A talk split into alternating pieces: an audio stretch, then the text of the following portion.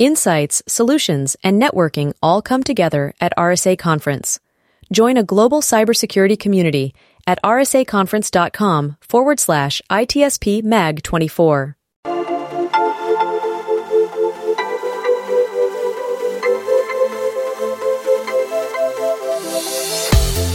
Welcome to the intersection of technology, cybersecurity, and society. Welcome to ITSP Magazine. You're listening to a new Redefining Security podcast. Have you ever thought that we are selling cybersecurity insincerely, buying it indiscriminately, and deploying it ineffectively? Perhaps we are. So let's look at how we can organize a successful InfoSec program that integrates people, process, technology, and culture to drive growth and protect business value. Knowledge is power, now more than ever. Imperva is the cybersecurity leader whose mission is to protect data and all paths to it with a suite of integrated application and data security solutions. Learn more at imperva.com. EdgeScan offers continuous vulnerability intelligence as a service, accurately identifying vulnerabilities and exposures across the full stack. All threats are verified by cybersecurity experts, providing exploitable risk and remediation guidance, virtually false positive free. Learn more at edgescan.com. Archer empowers organizations to manage multiple dimensions of risk on one platform with on premises and software as a service offerings, and quickly implement industry standard processes and best practices for advanced risk management maturity, informed decision making, and enhanced business performance. Learn more at archerirm.com. All right, Marco. Sean, we're gonna make some plans here. We're gonna make some plans. Uh, I'm gonna work on my end of the bridge. You gonna Yeah. work on yours? Yeah, I'm architecting something here, kind Yeah. of like urbanistic. I'm, I'm thinking to build something in the cloud, Okay. and I That's don't know good. how to do that, but I don't Well, want to my, just my go bridge is going cloud. to Mars, way beyond the clouds. So. Is that a rainbow bridge? What you're doing? rainbow bridge? Yes, with the gold pot of gold at the end. Please. well, we're being silly, but this is some serious stuff. There is a book that we're talking about. There is a book. It, it, it's serious because there's a book, and and it, because it's serious, there is a book. so we're, let's let's quit dancing around what we're talking about here. So we're we're going to be looking at cybersecurity architecture, and this isn't just two normal guests. and that's this why we're isn't just- making some, you know, That's right. We're having some and fun, here. We have a good friend and a host of Your Everyday Cyber on a podcast here on ITSP Magazine, Diana Kelley, and her co-author, who is also a friend. We've had many conversations before, Ed Moyle. Thank you both for being part of this. Thanks for having us. Yeah, absolutely. Thank you. Yeah, this is fun. This is fun. Yeah. Although the topic could be a little heavy in a way, but uh, as we were talking about before we started the conversation, it's here to stay. It's not properly just technical, but is a can I say it's a it's a way to approach a problem and uh, create a system that may last for a very long time. And uh, we're talking about a practical cybersecurity architecture. I think that's the title of the book. It That is the title of the book, and I, I believe it's meant to be a, a guide. Um, Yeah. So maybe uh, rather than me trying to guess and Guide describe us. it, yes, you please both guide us. And actually, maybe I'll, I'll start with you, Diana. Uh, why this book? Why now? How's it different from other things you've worked on? Yeah. So um, when this is actually the second book that Ed and I have written, and the first book that we wrote was about cryptographic libraries for developers.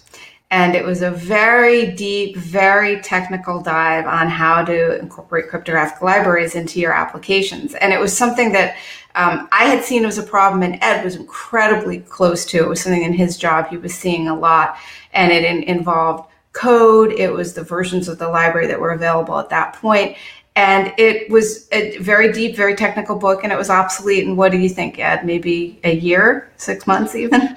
Yeah, it was honestly probably a little long in the tooth when it was published because it took it took a, a year plus to write it. So yeah, so when we were when we were approached by uh, this this publishing company to write something on architecture, we thought long and hard about what we wanted to do to not have something that would obsolesce very quickly, but would also be of value that people could could put to use immediately. So there's a lot of, of that you hear in architecture that kind of becomes point in time. Right now, the point in time everybody's talking about is ZTA or zero trust architectures.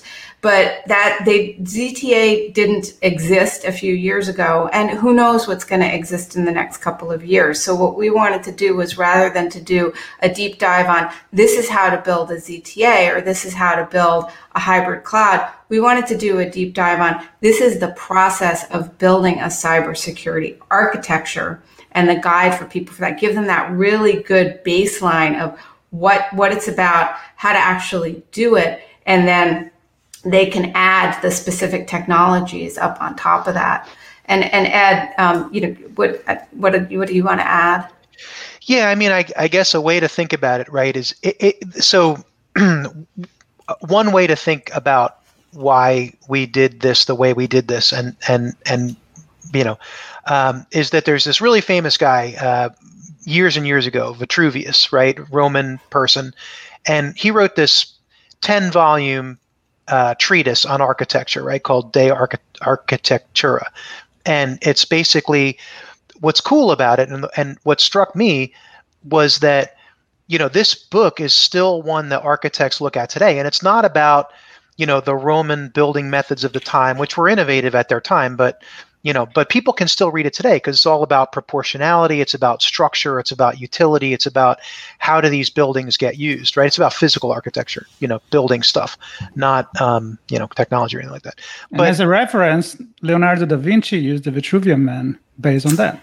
That is true. That's yes. a, a, exactly yes. I, if i was not italian i would have and you'd be in trouble if you didn't. But uh, that's a, that's a great point. It's like you you change the way you do things, but the principles stays the exactly. same. Exactly. Exactly. And so I'm, you know, we're no Vitruvius, right? But but the the principles of that, like having uh, something that you can take and regardless of what the project is that you're working on, that you can apply a set of principles and go through a process like Diana said, and at the end you have something that's functional that does what you want it to do. Well, how do you codify that and put it together? So that's kind of in a nutshell. So I'm, I'm wondering, and maybe you can describe who this is for as I uh, as I ask this question. But I'm I'm thinking, so principles to me would seem very abstract, not very pointed. Uh, do do you have to know what you want to achieve as you're thinking about the principles? Uh, and do you do you need to be mature to have an architecture, or can you can you build something without an architecture and hope for the best, or do you have to be mature to to do? So, who's this book for? I guess is, is the ultimate question I want to know. Well, it's interesting that you ask that because that was something that we were thinking a lot, and it's for people that want to do cybersecurity architecture. So, if you're an architect you can this would help you to understand how to do how to do that with that cybersecurity lens.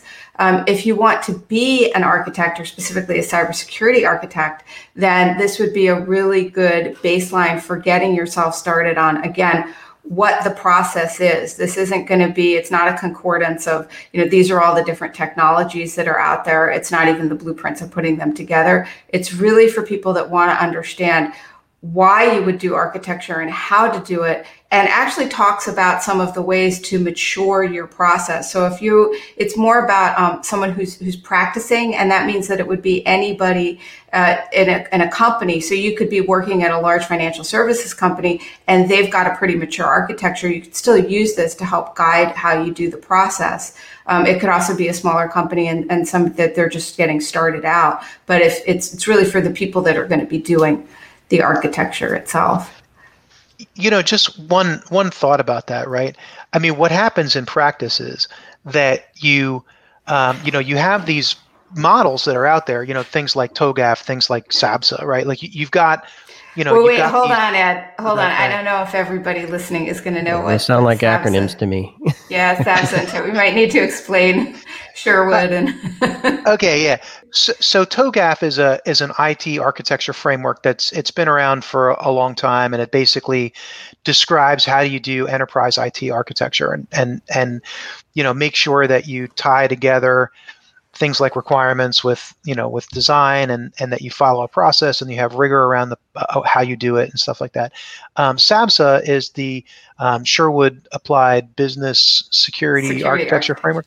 Yeah, and it's basically um, there's a fellow in the UK who actually we we interviewed for our, our book who uh, John Sherwood who who came up really nice guy too by the way uh, who who came up with this model for how do you look at different views into the architecture process. Like so for example right you you have like the point of view of building a house say. There's the the the point of view of the person who's actually putting the blueprint together and then there's the point of view of the owner and then there's the point of view of the tradesperson that comes in to do plumbing or electricity or what have you. So like how do you how do you divide up the different layers and, and look at each layer and what's important for that layer and and and and so on. So there's these models out there that exist and, and they're they're really good. The problem in practice though is that if you're talking about an SMB, you're talking about somebody in the mid market, you're even talking about a large organization that may not be kind of the most mature. And you know, really, a lot of these these models and frameworks are are, are borderline inaccessible to them, and they're inaccessible to them because of the fact that a there's there's a lot of process and rigor, which is a good thing, um, but b there's kind of like a uh, like a, a a skill gap there, right? There's a there's a gap between what they know how to do versus being able to get to that maturity and rigor. And so what we're trying to do is is is bridge that gap that gap a little bit, not replace any of those models because like I said, you know, we refer heavily to both in that book because you know quite frankly they're both really good and there's a lot of thought that's been put into them and it's you know community driven and all this stuff right? Um, but to make it a little bit more approachable for people by showing them the process of how to do it and to call out kind of what are the important things because you, you look at like a standard like um, say pick any standard you know COBIT ISO 27001 whatever it is. You know you you you know you pick a, a framework like that and there's for any organization there's going to be stuff that's more important and there's going to be stuff that's less. And so it's to try to distill down to them for them the really important parts of that rigor that they can take away and apply and how to apply it so that they can exercise these good principles but yet they don't have to you know to to necessarily go to tremendous lengths in order to do it it's it's kind of like it's a cross between kind of a playbook and like a coaching guide for how to get to the skills in order to to do that All right, so we'll, we'll we'll get more in the detail of what people can learn here and so forth. But I want to know what is that moment that that why that make you say we need to write this book right now? Like we we talk always on ITSP magazine about we're redefining technology, we're redefining security, we're redefining society.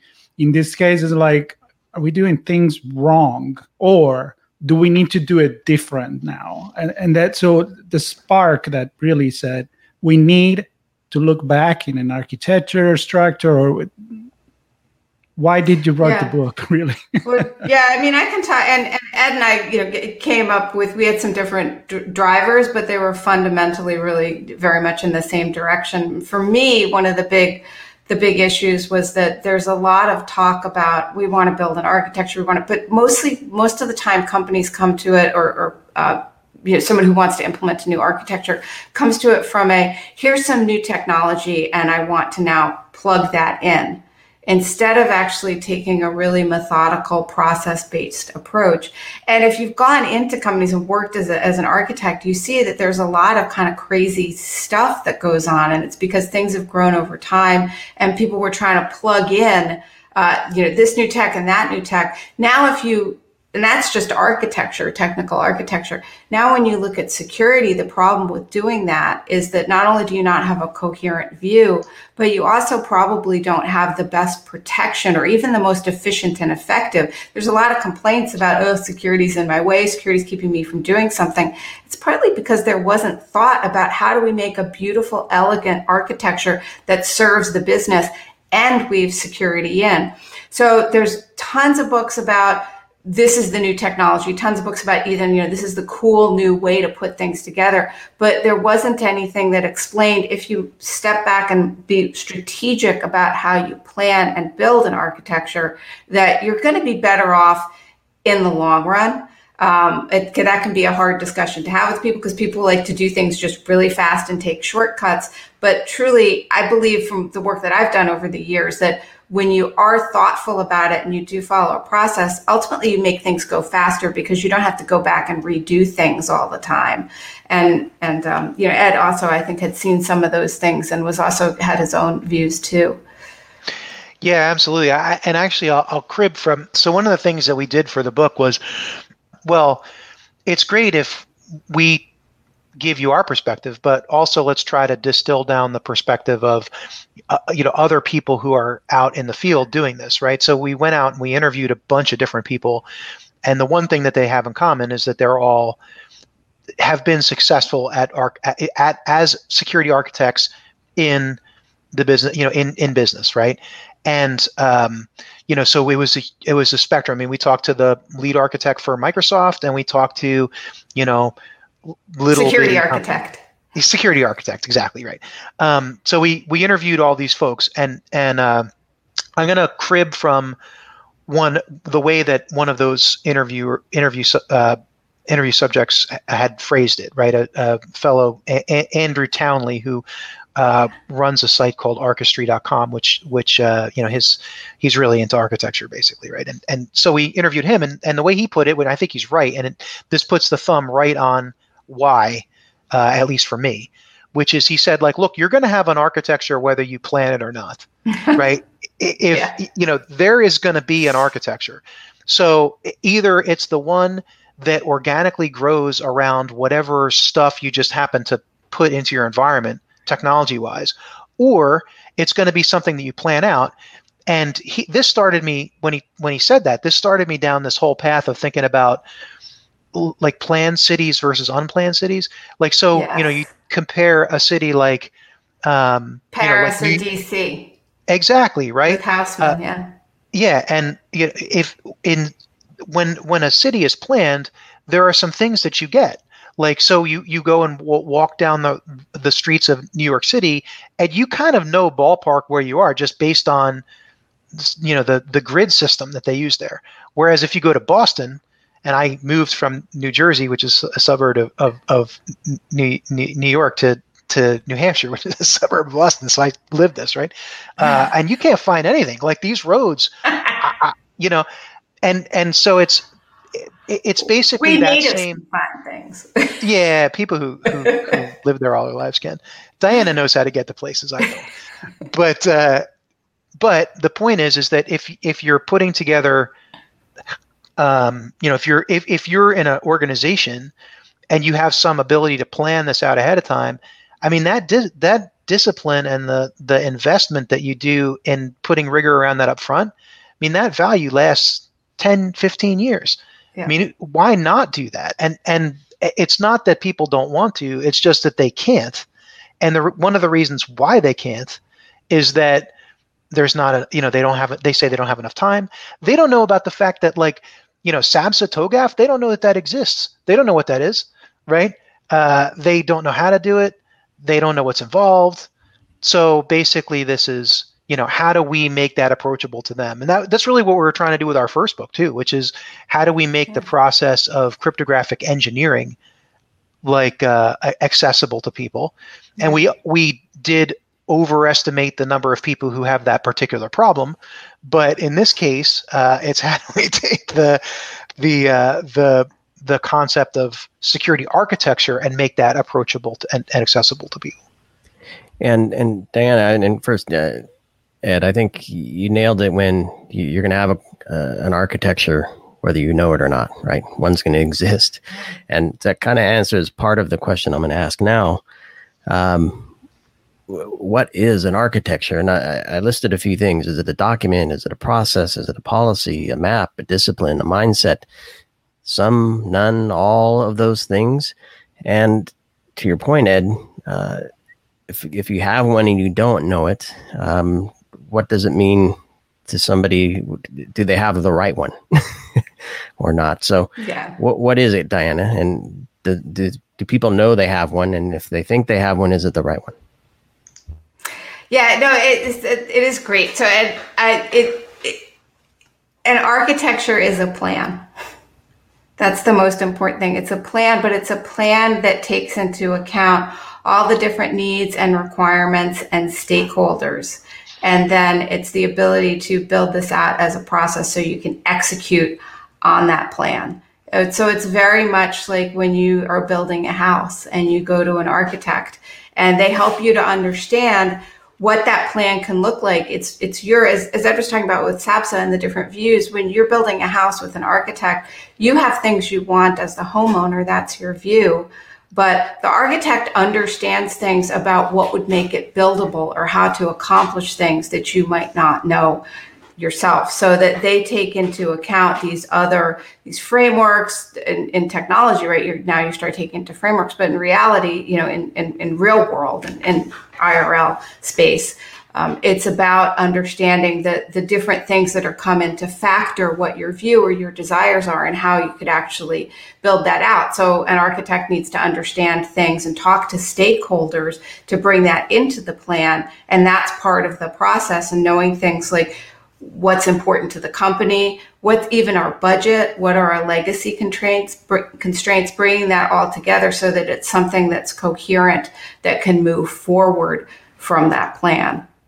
And one thing I, I would like to note that we haven't really touched on yet, but we've been kind of leaning a little bit over towards network um, discussion and networks, network architectures, but architectures apply both to network, which would mean, you know, what's on prem, what's in the cloud, what am I doing for nowadays conditional access and zero trust. Um, but it also is for applications and application architecture. You also, as, as Andrew Townley pointed out, you have one whether you know it or not.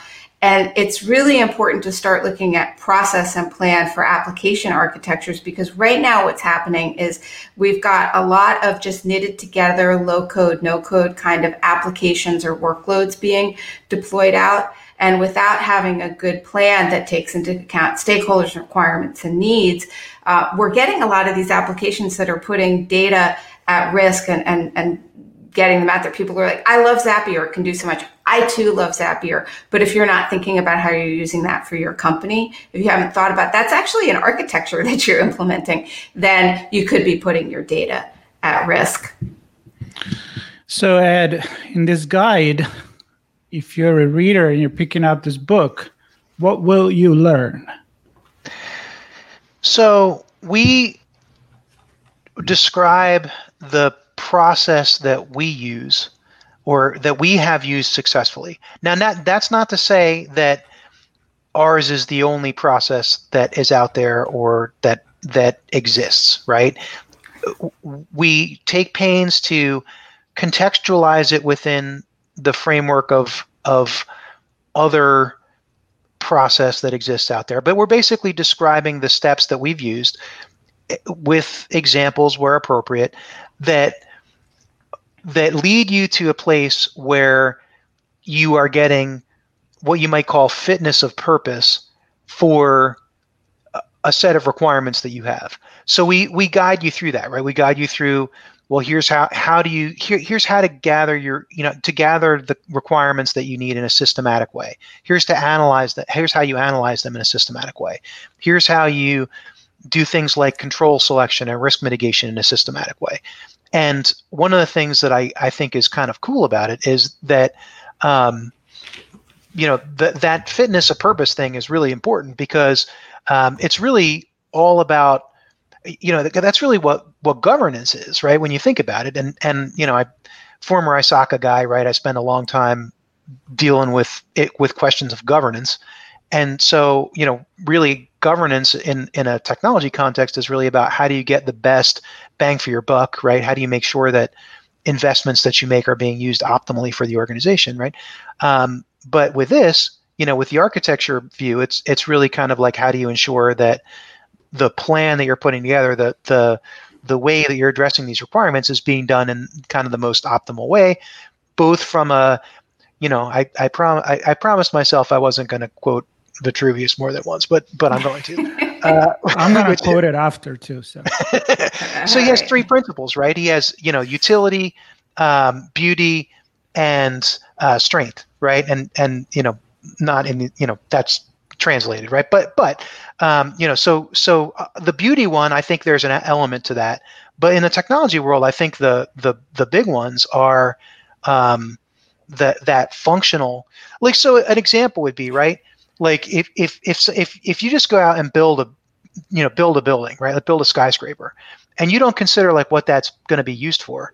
I mean you could very well wind up with something where somebody has to walk up to the you know to the 50th floor and nobody thought to put an elevator in. And oh you know like now people try to live there and it's like well now how do we get to floor 50 well good luck to you like you know uh, trying to retrofit that is going to be 10 times more expensive or whatever. So the short answer to your question, Marco, is that it's about uh, you know it's about the fitness of purpose. And what we do the the why is about giving them a process that they can follow that they can hone themselves they can own it right? They can adapt it over time based on their own experiences and their own culture. And we tell them a little bit about you know we talk about how to do that so they can optimize it for their own use but if they follow this, pl- this process plus additional knowledge, and and Diana alluded to some of that additional material that they need to supply. Some of that is their own information about their technology context, like what they have in place, and you know different models that exist out there. You know things like zero trust and and cloud and all that that that great stuff. They need to to supply that, and then they also need to supply information about their own company. They need to bring those things to the table and then with, with those three things in place, they can follow this and come up with a, set, rigorous enough for most organizations um, model that you know has good principles built around it that that they can that they can that they can build to. And to give them flexibility too, as they want to bring things in in the future, so that they can understand how you add things in instead of having it be like sort of the crazy Winchester house and we'll just slap stuff on. It's that we know that we're going to need to grow this in the future. So how do we prepare for upcoming technologies and changes? Because that's one of the things that makes me nuts about some of the the architectures that were just kind of happened and, and nobody thought them through is that they get really brittle and you try and make any change to it. And it's really hard as opposed to thinking about flexibly how are you going to be able to grow this in the future? And that's where planning can help a lot. Yeah i'm glad you went there diana because uh, as ed was talking about the well if there was no technology for an elevator how do you know to plan for that yeah. right? So you, you have yeah. stairs. That's that's the tech we have. But how do you deal with it later do you replace the stairs with an elevator or do you supplement? And with a world in a world of uh, continuous development or delivery and in, integration, uh, CDCI, whatever we call it, um, and agile development, and basically everything just coming all the time. Everything's changing all the time. How do you work an architecture that lives versus being static? And maybe the second part of the question is: do, Does the architect guide the technology and the building process to say, you know, continuous development is not good here. You want to stabilize and, and set something uh, solid as a base for this part and as opposed to the other. So, any, any thoughts on that, Diana? Yeah, I mean, it, it, it's it's very true that there are actually still some situations where you don't want to have it be fully agile and everything you know pushing code every day. Like that that's not it's it's not right for some purposes. Some purposes that you still will see some levels of waterfall or spiral development kind of approach even to, to applications. Um, and that's fine. I mean, but in general you're right. Everybody's gone is or the majority of, of dev that we're seeing is, is very agile agile. So we want it to be very flexible. And and actually baseline architecture can help here. And I know that I've had these discussions with people that just feel like you're holding me back. You're giving me a process. Look at this book. It's hundreds of pages of long. I can't even look at it. But, but truly, if you know this process, what happens is, is you do it over time you get better and better at doing it and it becomes second nature. And instead of having something come in and throw like a monkey wrench at you because you're like, oh my God, that, that attitude of everything has suddenly changed. If you start thinking in this really processed view, then you understand that it's not that everything has changed most of the time. It's that things have shifted. So now you have to look at where in the architecture you make a change and you, may shift to to keep up and absorb that. So it becomes, oh, it, it, really is a much better way to even support Agile, even though a lot of people hear process, oh my gosh, that feels so rigid and I'm not going to be able to break out of it. What it does is it's giving you muscle memory and practice and a really strong base from which you can start to be more flexible. So, you know, you can think of it sort of like a, you know, like a plug-in, right? You know, you can start, if you create an ability or the, I'm going to go to the buttons. I have to go to the buttons. Um, you guys know this, like, but with the, t- the buttons for the talking dogs. They have these these buttons. They have these these mats that you say this is this is the kind of language. This is about noun or this is about a verb. And then as the dog learns over time, you may change what those buttons are, but you've got this baseline. You've got the plan that is able to support that. So it's not about pulling you back from flexibility. It's actually giving you a way to be much faster. If you had put those buttons the way you used to in the old days without these nice new, you can push the buttons in very easily and they, they go they're already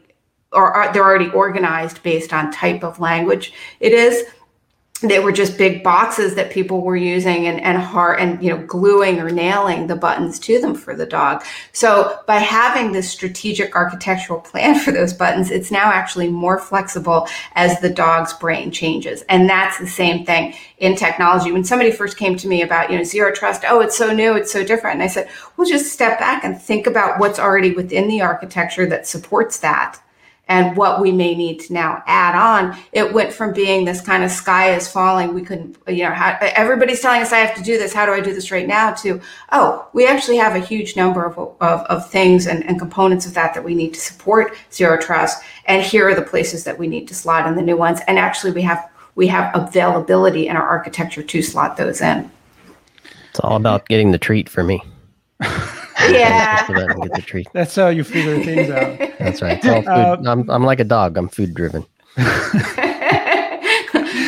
uh, talking about food driven, like what drives you? I, I, I feel like in order to to wrap this, I would like to maybe add the value of something like this for not much the security people, which we clearly see there is value, but for the business people, and how maybe this could be a good way to paint the big picture that is not just like no don't do this or here's the new technology. No everything has a purpose if you have this frame but it also makes a purpose for the business itself.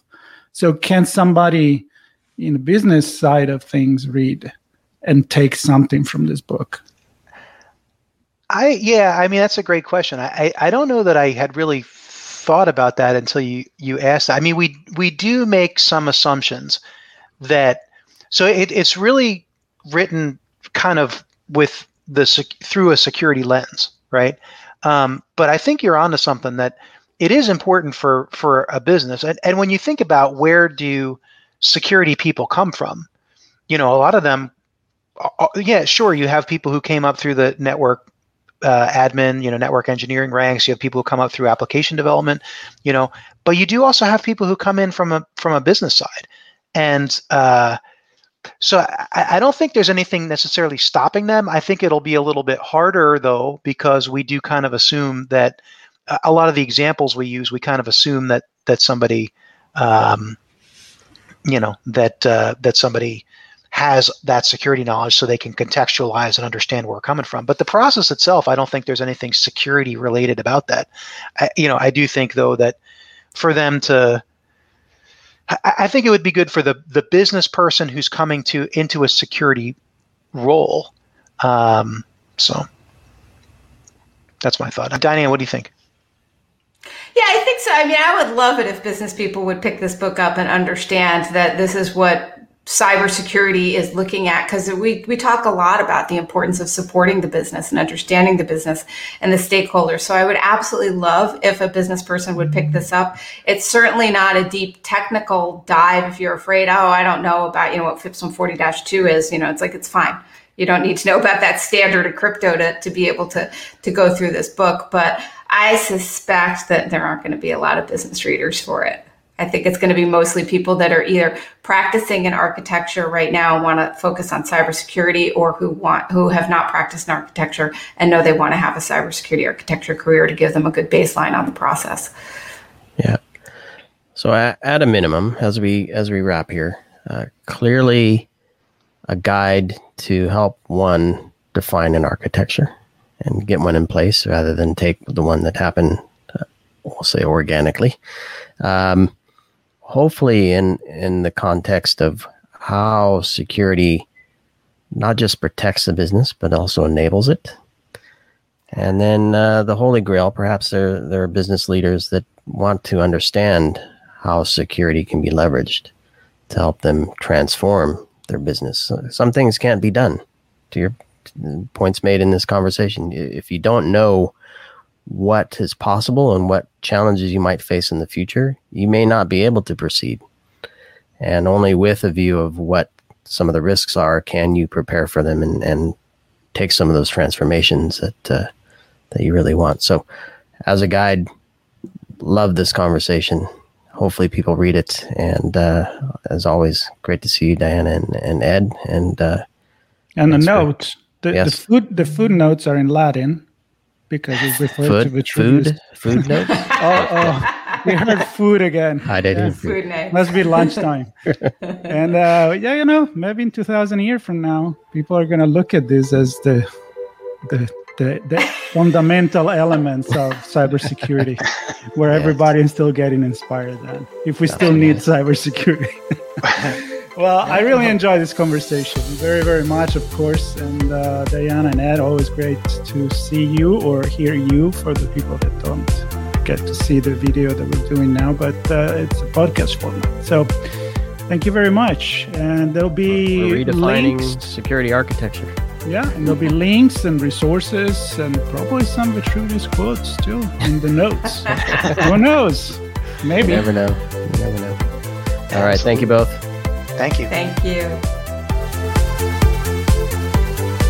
Archer empowers organizations to manage multiple dimensions of risk on one platform with on premises and software as a service offerings, and quickly implement industry standard processes and best practices for advanced risk management maturity, informed decision making, and enhanced business performance. Learn more at archerirm.com. EdgeScan offers continuous vulnerability intelligence as a service, accurately identifying vulnerabilities and exposures across the full stack. All threats are verified by cybersecurity experts, providing exploitable risk and remediation guidance, virtually false positive free. Learn more at edgescan.com. Imperva is the cybersecurity leader whose mission is to protect data and all paths to it with a suite of integrated application and data security solutions. Learn more at imperva.com. We hope you enjoyed this episode of Redefining Security podcast. If you learned something new and this podcast made you think, then share itspmagazine.com with your friends, family, and colleagues.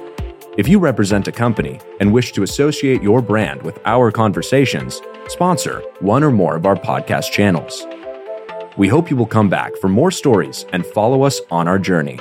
You can always find us at the intersection of technology, cybersecurity, and society.